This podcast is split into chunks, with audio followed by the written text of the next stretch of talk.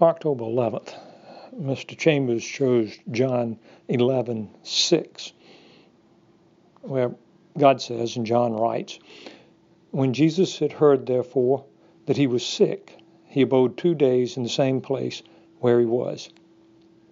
Mr. Chambers writes there, God will give you the blessing you ask if you will not go any further without them.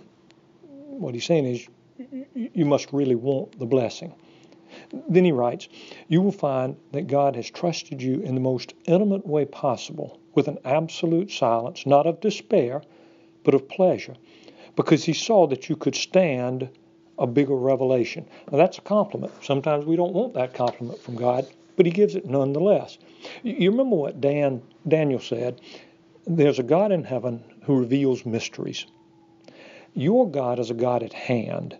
He, he superintends events so as to force the revelation of his mysteries, his messengers, and his glory. Daniel never doubted God. Do you? When God is silent, his silence is a sovereign, holy silence. His silence concerning the mysteries surrounding your life is purposed to draw you closer to him. One of the life taxes of living in a fallen world is the mystery of life.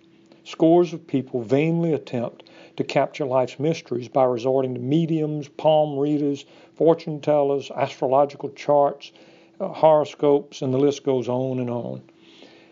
God, in the person of His Spirit, is relevant in addressing the mysteries of your life because He alone can reveal the secret things of life.